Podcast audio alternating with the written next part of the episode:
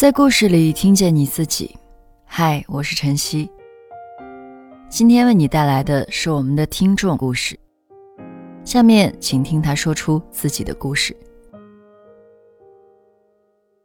我经常会问自己一个问题，就是人生应该怎样活才能活得特别开心，以及人真的有必要活成别人想要的一个样子吗？就如果放在十年前，我的答案肯定是是的。需要活成别人想要的一个样子，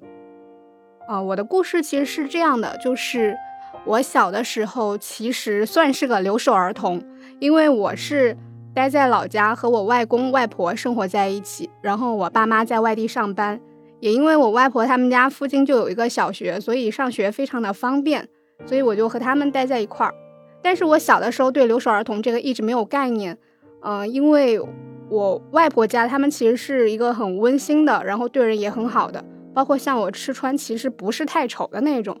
就比较幸福的一个状态。就在我印象里，我觉得留守儿童是比较惨的，所以呢，我就没有想到这样一个词。但是呢，就是现在回看，我觉得他有一个问题，就是我其实从小到大都是一个典型的乖乖女，就是学习成绩非常的好，家长们说的。我也都非常的听话，就永远都是别人家的孩子。因为父母们经常不在身边，就造成一个性格问题，就是我有很多东西其实不会去表达，然后也不会去跟家里人说。我其实很敏感的知道，我需要表现出怎么样的一个样子，我的外婆或外公，还有或者说我的家人们，他们会更喜欢我。比如说像学习成绩好啊。然后像考试打了一百分，像这种一些等等类型的一个行为，会让我自己就是获得更多的一个东西，然后慢慢的可能就会有一种带有讨好式的呈现吧。就我现在可能会去总结，它可能是讨好型人格的一种。到我初中的时候呢，因为外婆和外公年纪比较大了，我就没有继续待在他们身边。我其实就开始了一个寄宿的生活，在初中的时候，我就是住在学校里的。在初中的时候，发生了一件让我印象比较深刻的事情。我们当时都在住宿，然后呢，学校的伙食水平就时高时低。就有一次我去打饭回来的路上，突然就好多人对着我问，他说：“饭好吃吗？”我当时就觉得特别奇怪，怎么会有人问我饭好吃这种话题呢？后来我回到宿舍的时候才知道，因为我们学校的饭菜太难吃了，我们学校联合发起了一个抵制、抵制吃饭的一个行动。但是呢，这个事情就是没有通知到我这儿，所以我当时突然莫名其妙的就成为了一个集体的一个背叛者。在那段时间里，突然就没有人和我说话，或者说和我说话的时候，就好像。就是我是一个多么坏的人，然后他们和我说话，他们也会被那个集体所抛弃一样。那个时候就让我整个的内心非常的受伤，我就觉得是不是我需要去做出一点什么，让这件事情得到改观，让我整个的人，呃，在他们心里的印象也得到改观。因为我是属于那种成绩一直都非常好的，所以我会采取的一种行为，说，比如说给别人抄作业，又或者说就是。在考试的时候，不会去特别遮掩我的考试试卷，然后让大家能够看到我试卷上的那个答案，就以这种小小的行为去贿赂我身边同学。通过这样一件事情，我又重塑了在我同学心中的一个印象，就哦，他不是一个背叛者，他还是我们的一个联盟的。其实我在内心里边，我觉得这件事情是不对的，但是我会去做这样一件事情，是因为我需要得到他们的认可。我需要去融入这个群体，就现在来看，它其实有冷暴力的一种。后来就慢慢的到了高中，到了高中的时候，就其实大家会经常就被问到一个问题，我们的老师就说：“你以后想做什么呀？你以后想成为怎样的人？”其实那个时候对对于我来说，我心里是没有概念的，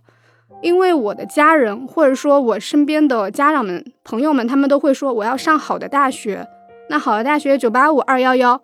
那上大学到底是为了什么？其实我一直没有想明白这样一个问题。我只是觉得，如果我考一个好的大学，我的家人们会很开心。可能我会获得一些物质上的一个回报。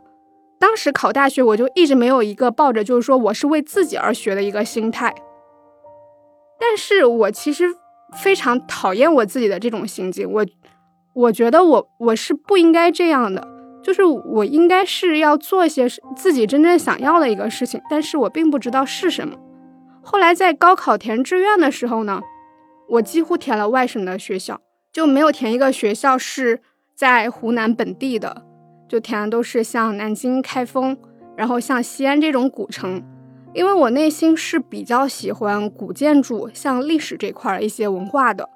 那个时候呢，就填了这种离家很远的。我当时抱着这样一个想法，就是我一定要脱离我自己的熟人圈，我不想再活在别人的眼里了，因为我觉得其实挺累的。后来我就去外边上了大学。当时我其实很明白，就是说我要摆脱之前的一个印象，我要去做点自己特别喜欢的一个事情。在高三的时候，我是看了像柴静啊，还有当时还有芮成钢、白岩松这些这一批前媒体人，包括像李海鹏这些，我就其实受了他们的影响。我觉得记者像这种他能够去表达一些东西的，然后去抒发一些自己的观点，这种性质的职业还蛮让人向往的。但是因为我大学的时候很不凑巧，就是分数就以一分之差没有上到那个专业，所以我大学的所有的一个事情就是，我想尽一切办法的去做和这个行业稍微有关的一个事情，其中一件就是加入校媒组织。加入校媒组织的时候呢，我们当时嗯会有例会，然后中间其实有一个环节叫时政热点，时政热点它的环节就是说。呃，你找到一个现象，然后针对这个现象去抒发一些自己的观点。可是每次到这个环节的时候，我就是特别的惆怅，因为我发现我能够找到现象，但是我永远都不知道我要去表达什么，我是没有自己的观点的。那个时候我其实觉得有点慌，因为我都快二十了，就是我都不知道自己要什么，以及说。就看到一些东西，我都永远没有一个自己的观点，我都在想，哎，那别人是怎么说的？那大家是怎么说的？还经常会带有那种偏从众性的一个心理。我以为我可能当时逃离了，我可能因为我当时从地理环境上逃离了自己的那个圈子，但是其实从自我来讲，我其实一直都没有做到说逃离那个圈子。然后我就会去追根溯源，去想这样一件事情，我就会发现，在我之前的一些人生当中，永远都是活在别人的眼光和别人的期待里，别人说是什么就是什么，所以就造成了这样一个现象。后来大学就做了很多事情，就是会去看相关的一些资料，然后也尝试着去表达自己，慢慢的在这个过程当中去去突破自己。然后也做了一个事情，就是我会去慢慢偏离之前的一个轨道，去做一些自己认为正确的事情。比如说像我之前那种乖乖女行为，我是永远不会逃课，也永远不会迟到的，更不用说像旷课逃学这种事情。但是像大学的时候，我知道我自己喜欢做记者，喜欢写稿，所以我有的时候会因为采访，然后因为写一些东西，然后去。旷掉一些无关紧要的课，甚至说就是会拿着本应该买学习资料的钱去旅游、去拍古建，然后去干一些自己想要干的事情。我觉得其实是大学那个生活，它慢慢的让我自己去做了一些自己真正想要的一个东西。我大学毕业的时候做一个我自己特别想要的一个工作。我碰到了两个比较好的领导，就是我在做那份工作当中，其实当时都是一个非常小白的一个状态，就有的时候也不知道自己是否正确。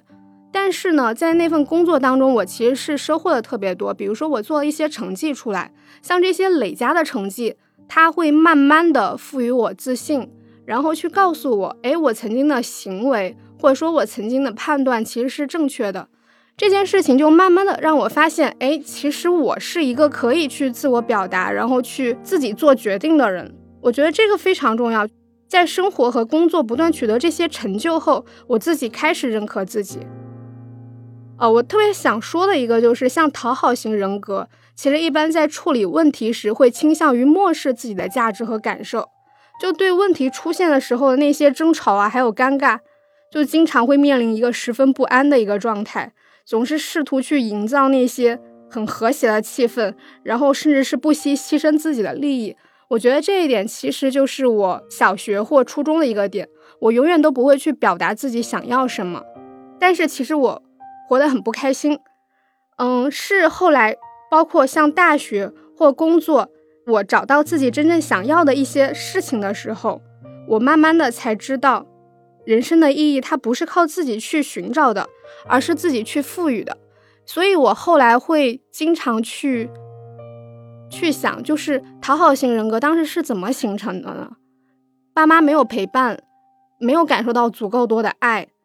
也比较脆弱，然后会需要不断通过祈求别人的关注和赞赏来填补自己内心的空虚。但是我觉得，像在自己找到一些自己想要的一些事情之后，就是我是自己靠自己去填充的。我知道了什么是对我自己有意义的，所以我现在一个个性签名叫“人越有力量越自由”。我可能到现在还没有完完全全去摆脱一个。无视对方对我评价或判断的一个状态，但是更多的是我知道自己想要什么，然后我就去做什么。今天的故事就分享到这儿，感谢你的收听，也诚意邀请你和我们分享属于你的故事，用私信或扫描下方二维码的方式联系我们，提交你的故事，加入幸福圈，与千万姐妹共同成长，幸福相随。